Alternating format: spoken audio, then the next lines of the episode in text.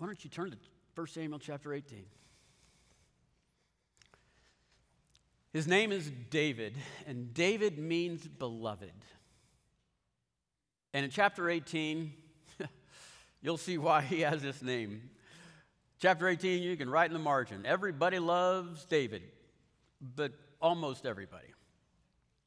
David is, is the longest biography in the Older Testament. As a matter of fact, it's the first biography in ancient literature. It is uh, the deepest and most sophisticated deep dive into a life in all of antiquity to try to understand the human experience. The story of David inspired Shakespeare to write a beloved play. It's called Hamlet. You can see that when you look at it, read that book in that, with that in mind. And chapter 18 is a pivotal episode in the life of David. Things change. There's a plot twist here. It's chapter 18, comes right after chapter 17. And chapter 17, the headline in the Israel newspaper reads like this Cheese delivery boy saves nation.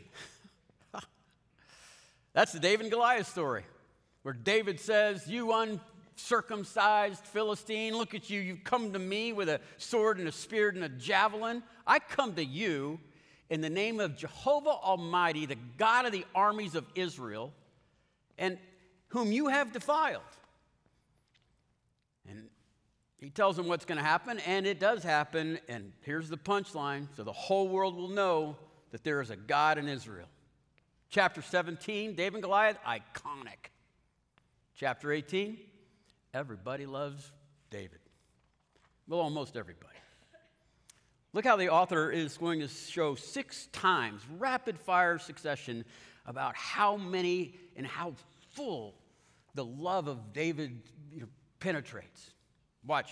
Starts with the crown prince Jonathan, Saul's son. Verse 1. After David had finished talking, about, talking with Saul about the killing of the giant, Jonathan became one in spirit with David, and he loved David as himself. The next victims of, of becoming in love with David were the people and the military itself. Verse 5 Wherever, uh, whatever Saul, King Saul, sent him to do, David did it so successfully that Saul gave him a high rank in the army. And this pleased all the people and Saul's officers as well. Very next word, verse. The women of Israel loved David. And when the men were returning home after David had killed the Philistine, the women came out from all of the towns of Israel to meet King Saul. Keep that in mind. They're going to have a parade for King Saul, singing and dancing and joyfully so- joyful songs with, with tambourines and, and lutes. And here it is this is when everything changed. This is when it happens. David's life is pivoting on a single song. Look what it says. And, the, and as the women danced, they sang, Saul has slain his thousands, and David his tens of thousands. Move camera to Saul's face. Zoom in. His eyes turn green with envy. The eyes are the window of the soul, look inside there, and you'll see that bent in Saul, that crack has now opened to become a crevice. It's now a valley. And all the poison that's beneath the magma in all of us is now able to break through. Saul's a people pleaser. We know that in his life. And now the people are not as pleased with him. You live by, you know, approval ratings, you're going to die by approval ratings. Look what happens to Saul, verse 8. And Saul was very angry. This refrain, refrain galled him. They have credited David with tens of thousands, he thought, but me with only thousands. What more can he get but the kingdom? And from that time on, Saul kept an envious eye on David. Envy has entered the storyline. This passage teaches teaches the absolute destructive power of envy. This ta- passage teaches the absolute destructive power of envy. This is a graphic visual of a green eyed monster devouring its prey Saul. Aristotle was one of the first to write on envy, at least in the West, and he said, It is the pain at the sight of another's good fortune stirred by those who have what we ought to have. Envy is the king of the seven deadly sins. Joseph Epstein, you may know he, his book, it's a popular book on envy and, and the seven deadly sins. And he writes something very uh, insightful. It's worth noting when he talks about envy. He says, you know, the six other deadly sins, sure, they'll destroy you, but they start with a little something on the hook. They, they, they, some, some kind of bait that lures you in and makes it tantalizing. Uh, gluttony is fun, and then it destroys you. Lust, awesome, and then it eats you alive. In other words, six deadly sins have the common story. You, you see it throughout our lives. It's, uh, you know, it was working until it didn't. But envy is not like that. the, there's no bait on the hook, it's just a sharp edge. And when you bite in it, it immediately destroys joy. The moment it takes root, it, it eliminates your ability to enjoy whatever that moment is you find yourself compulsively comparing yourself to other people, never satisfied. Its power is so daunting that the Lord Himself tells us and warns us of its power. Ten commandments. The tenth, you shall not covet. Don't covet. Do not envy. From this moment forward, from this song forward, what it does in, this, in the in the soul of Saul is the more people that love David, the more insane he becomes. Watch it play itself out. And the more Saul tries to kill or malign David, the more successful he becomes and the more beloved he becomes, so the more insane Saul becomes. It says in the passage, the very next verse, the, I'm sorry, in the next verse, but it says, the very next day, an evil, a harmful spirit from the Lord comes upon mightily upon Saul while David is playing the harp in his presence. He has his hand on the guitar, and it says Saul has his hand on a spear, and he says to himself, I will pierce him to the wall. And he hurls the spear at David, and David eludes him twice. And after David eludes the spear twice, it says Saul is afraid. Everybody loves David, almost everybody. Look, look what it says in verse 12. Saul was afraid of David because, the, because Jehovah was with David, but had left Saul. And in everything David did, he, was, he had great success because Jehovah was with David. And when Saul saw how successful he was, he was afraid of him. Wait, there's even more people that love David. All of Israel and Judah loved David because he had led them in their campaigns. So let's just like, let's keep the list going. Jonathan loves David. The people in the army love David. It says here the women love David, and all of Israel and Judah, north and south, everybody loves David. Well, except one person. The list continues. The princess, Saul's daughter, Michal, loves David. Princess Michal loves David. Verse 20 says, Now Saul's daughter Michal was in love with David. And when they told Saul about it, he was pleased. And here's why I will give her to him, he thought, and I will not have to raise a hand against him. I'll let the Philistines do that. So King Saul sees an opportunity and seizes upon it. He says, Look, you know what?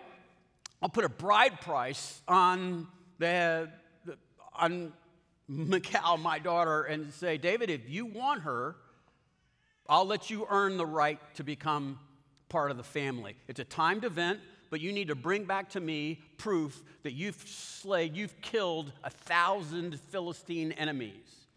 And David, okay. Now the problem is, is the Lord was with David. He's a he's a prodigy soldier.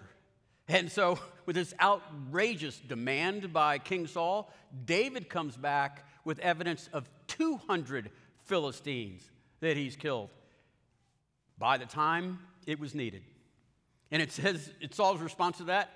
He was still more terrified of David. Here's the conclusion of chapter 18, 28 and 29. When Saul realized that Jehovah was with David and that his daughter Michal loved David, Saul became still more afraid of him, and he remained his enemy the rest of his days.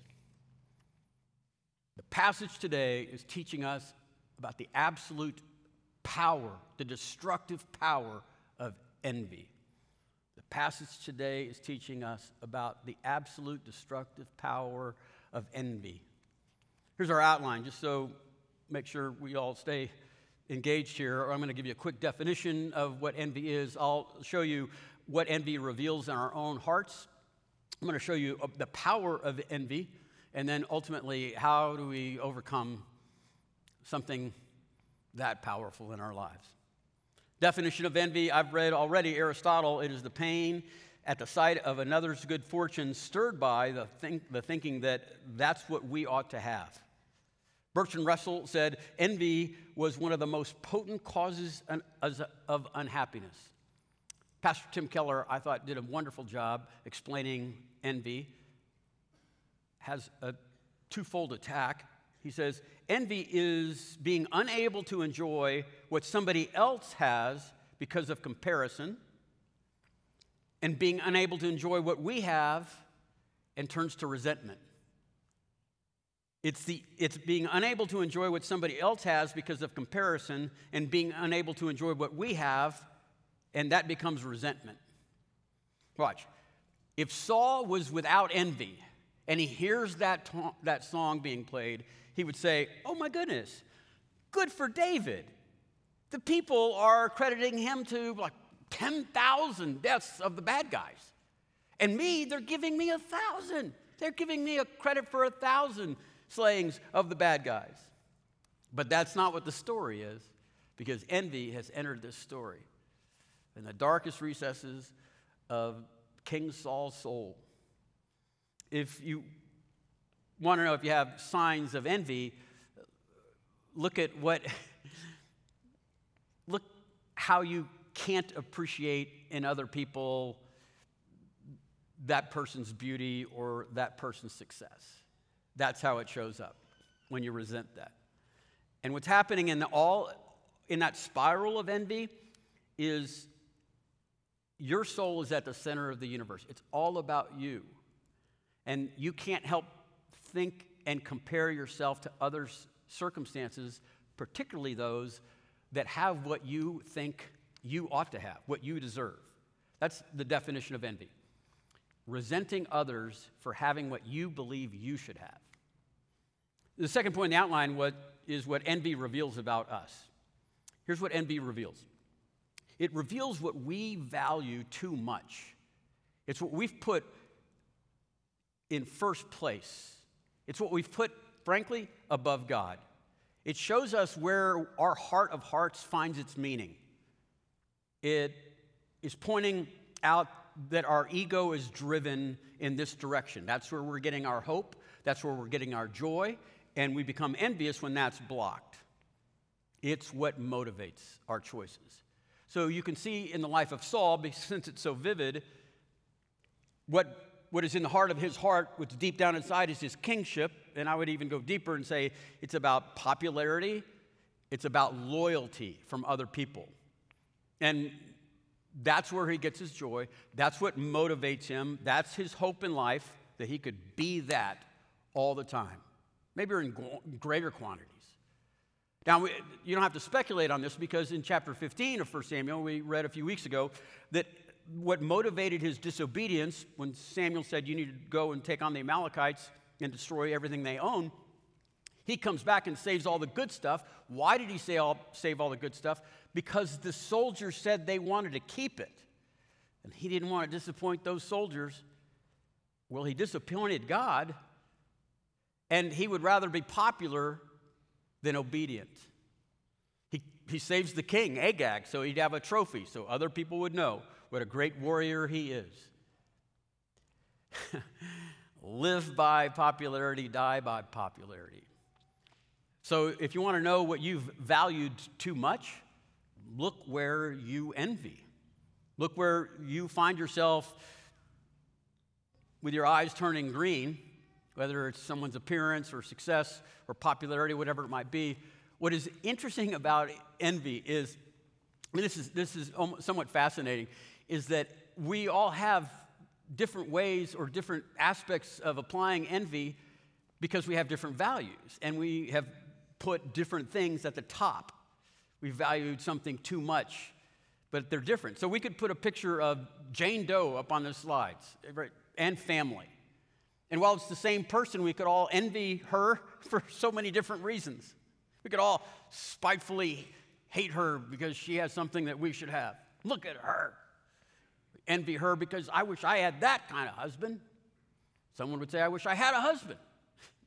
I envy her because of her, I don't know, popularity. And some would say, Who cares about that? I envy her for her intelligence.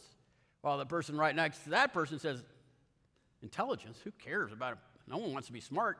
Look how beautiful she is. I want her appearance. So, poor Jane Doe is up there being envied for so many different reasons. And it's up to the soul that determines that. Envy reveals within us the root of our misery, the fuel that we're running on, what, what we use to make choices. It shows us what's too important in our lives. We've made something too valuable. That's what it shows in our heart. Now, I want to show you the power of envy so that you might be afraid. Power of envy. Envy is mean, it is ruthless. One author says, it is rarely confessed, even to ourselves. Uh, Pastor Jonathan Edwards wrote a sermon on envy 200 years ago or more, and when he's talking about the power of envy, he also brings up the idea that it's omnipresent. There's no place safe to hide from envy. And he goes back and shows, as an example, the Garden of Eden. And he says, Look, this is, there's, there's no illness, there's no death, it is bliss. And Adam and Eve find themselves acreage, miles of, of Eden. And they're under a tree looking up, saying, Oh, I bet that's the best fruit in all the world. And we can't have it. Envy's everywhere and has the power to even destroy the Garden of Eden. Chapter 4 of Genesis is the first murder Cain kills Abel, it says clearly in the Bible, because he envied him. Murder enters the story of humanity because of the power of envy. Here's what's happening in this story. It says in verse 10 11, and the next day, a harmful or evil, whichever, spirit from God rushed upon Saul and he raved within his house while David was playing the harp, as he usually did. And Saul had a spear in his hand, and, da- and, and he hurled it at David, saying to himself, I will pin David to the wall. But David eluded him twice. So you you read that and you what's happening? An evil spirit from the Lord, a harmful spirit from the Lord. Here's what is, is taking place here the human heart has a capacity for evil, in this case, envy or anger, whichever. And it, it maxes out at 100. You can't do anything over 100%. But sometimes we want more. There's another truth of reality, and that is there are evil spirits among us. Satan, the demons, the spirit world. There is a demonic presence. Almost every culture in all of human history believes this to be true. And sometimes when we hit 100% on one of the vices, but we want more, it is the Lord's protection in a general grace that keeps us from experiencing and being uh, abused by the spirits of Satan. But when we ask, when we demand, He'll take us away from protective custody. He'll let us, in our human freedom, open those doors. And that's what's happening here. It's a passive it's a passive sense of an evil or harmful spirit from God. He says, fine, if you want it, you can have it. In the New Testament, there's a passage that says, uh, do not let the sun go down on your anger, lest it give the devil a foothold. Like, it can, it can cause a stronghold in your life. You say, Look, I want more. I'm going to bed angry, but I want to wake up angry. And at some point, the Lord says, That can be arranged. I can let, I can let this rabid dog loose in your life if you choose.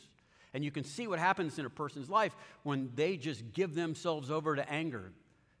Wow.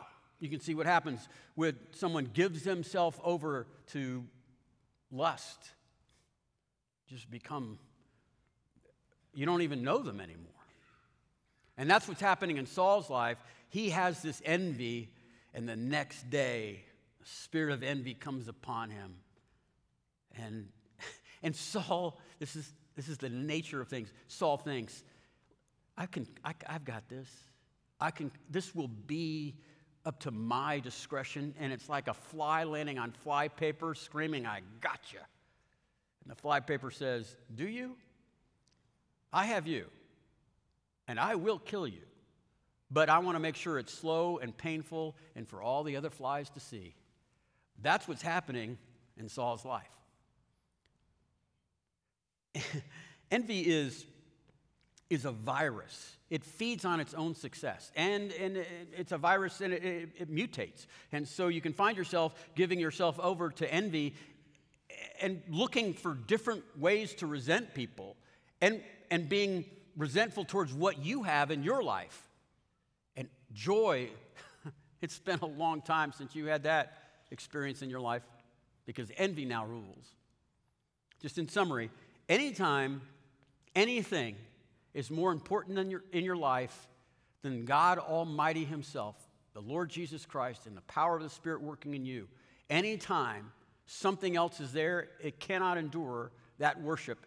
It is a drug, it is, it is an addiction. It will drive you, it will make you mad, and you will lose you.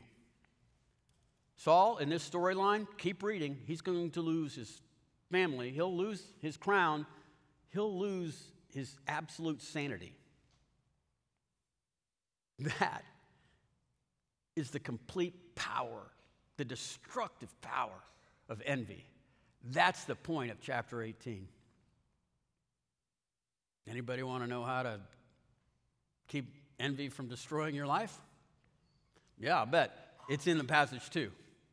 I love this style of writing. The, the, the, narrator, the narrator, the author, has a style of showing us what the point is by constantly in the storyline doing a comparison and contrast. He puts two contrasts next to each other, and it's almost like, you know, black versus white, right? It's like the bad guys versus the white hats.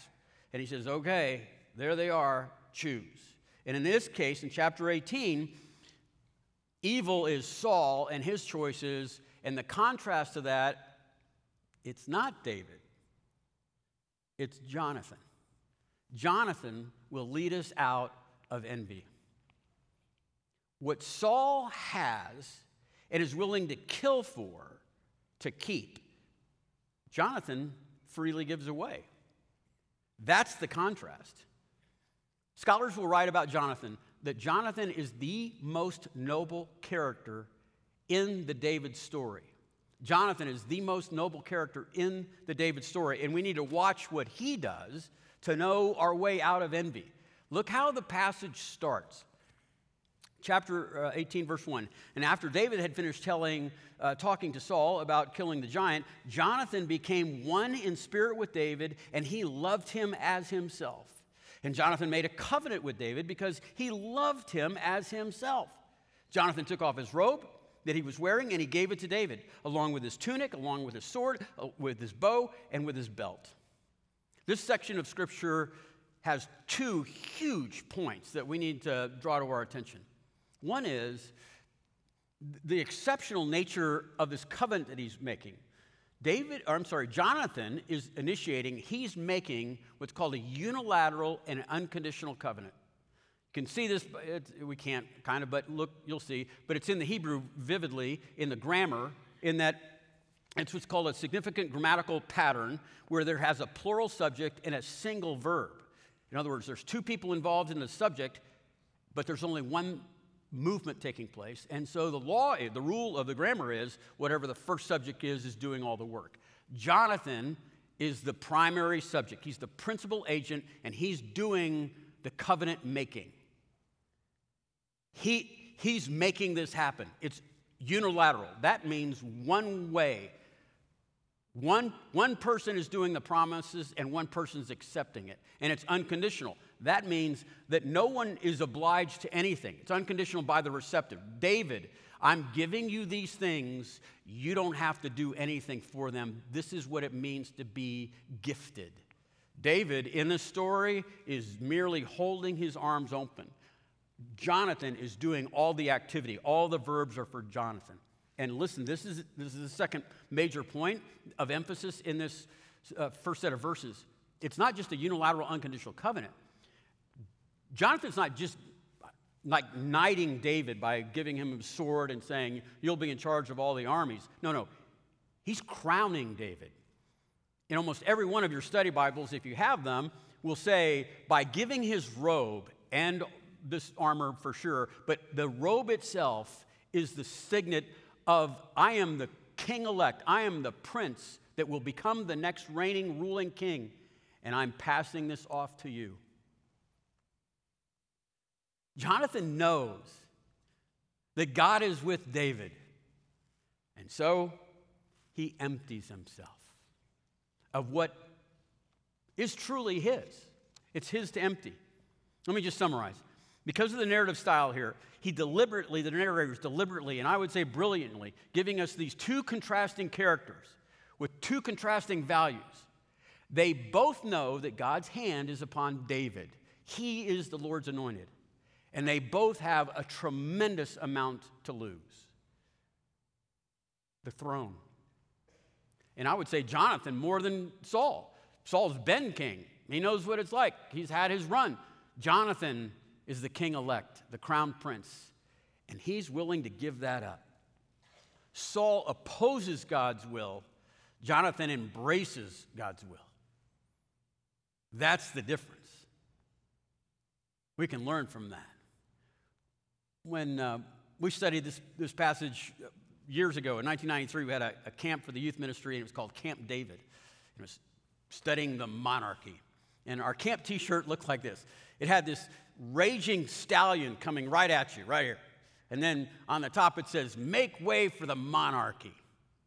Now, the, well, how do you make way for a monarchy? Well, the back of the shirt told you stand in front and be trampled, or follow behind and be led. the point of the shirt is the point of the truth here.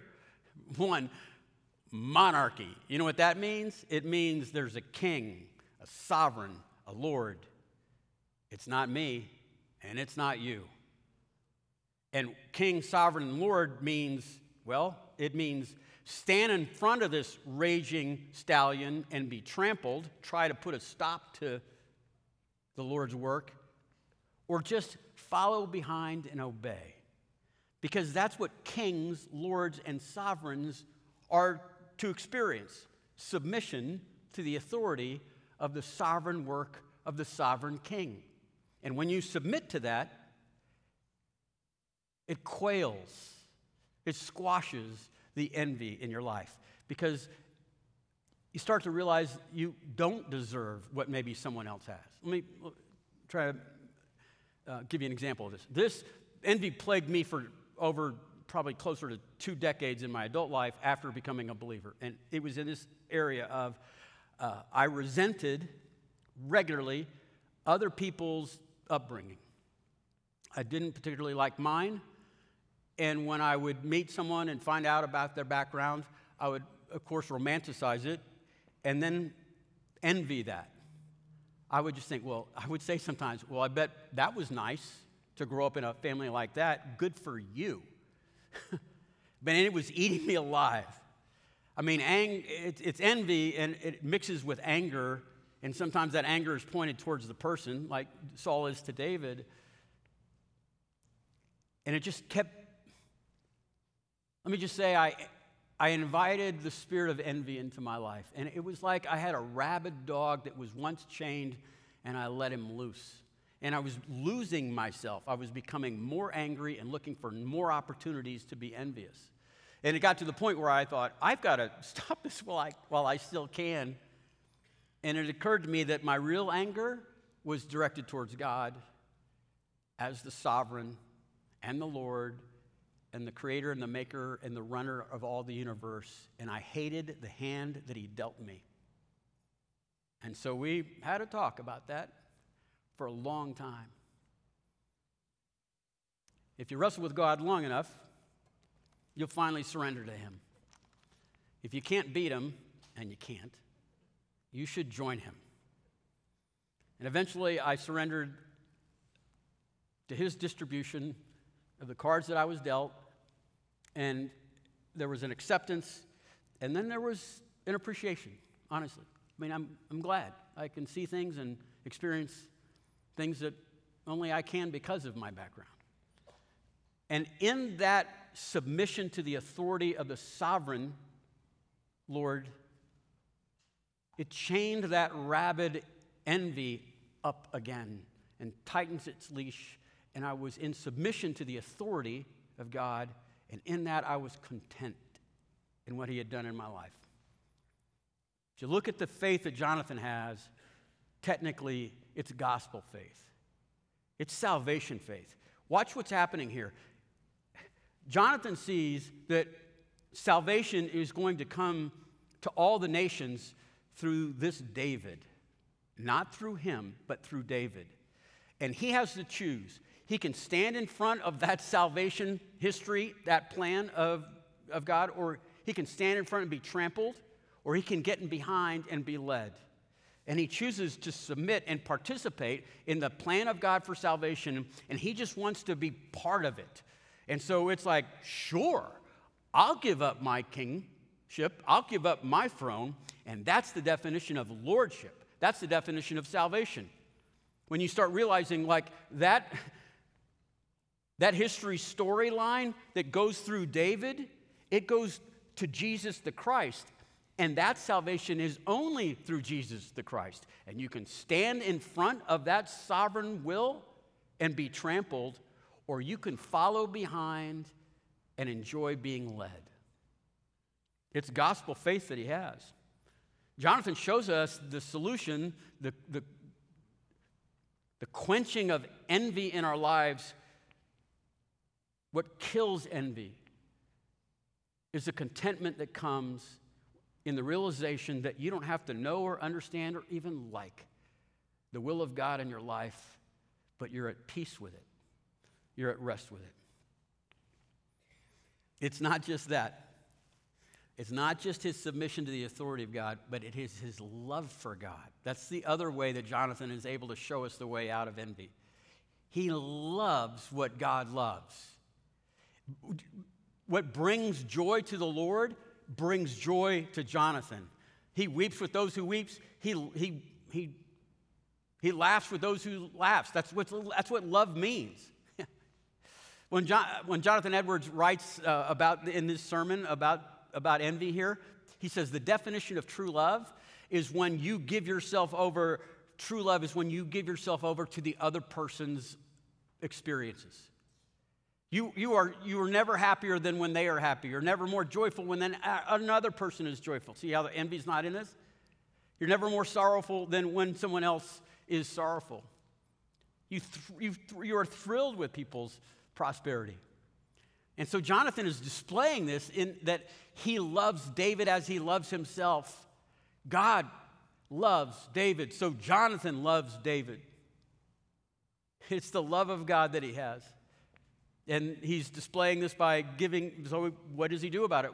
Well, he strips himself of everything that would be valuable to someone in his situation. He gives him his robe and his weaponry and all of that, and he does that in a unilateral, unconditional manner because that's the nature of love. I've said it like four times. The theme of this chapter is the absolute destructive power of envy. And I'd like to correct that. It is about the absolute destructive power of envy and the more powerful submission to the authority of the Lord and your love for the Lord. You know what's more powerful than envy? Lordship and the love of the Lord Jesus Christ.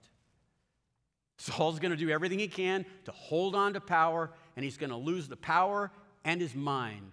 Jonathan empties himself of his royalty because of his love for God and his love for David, and gives this unilateral, unconditional covenant and surrenders himself for another.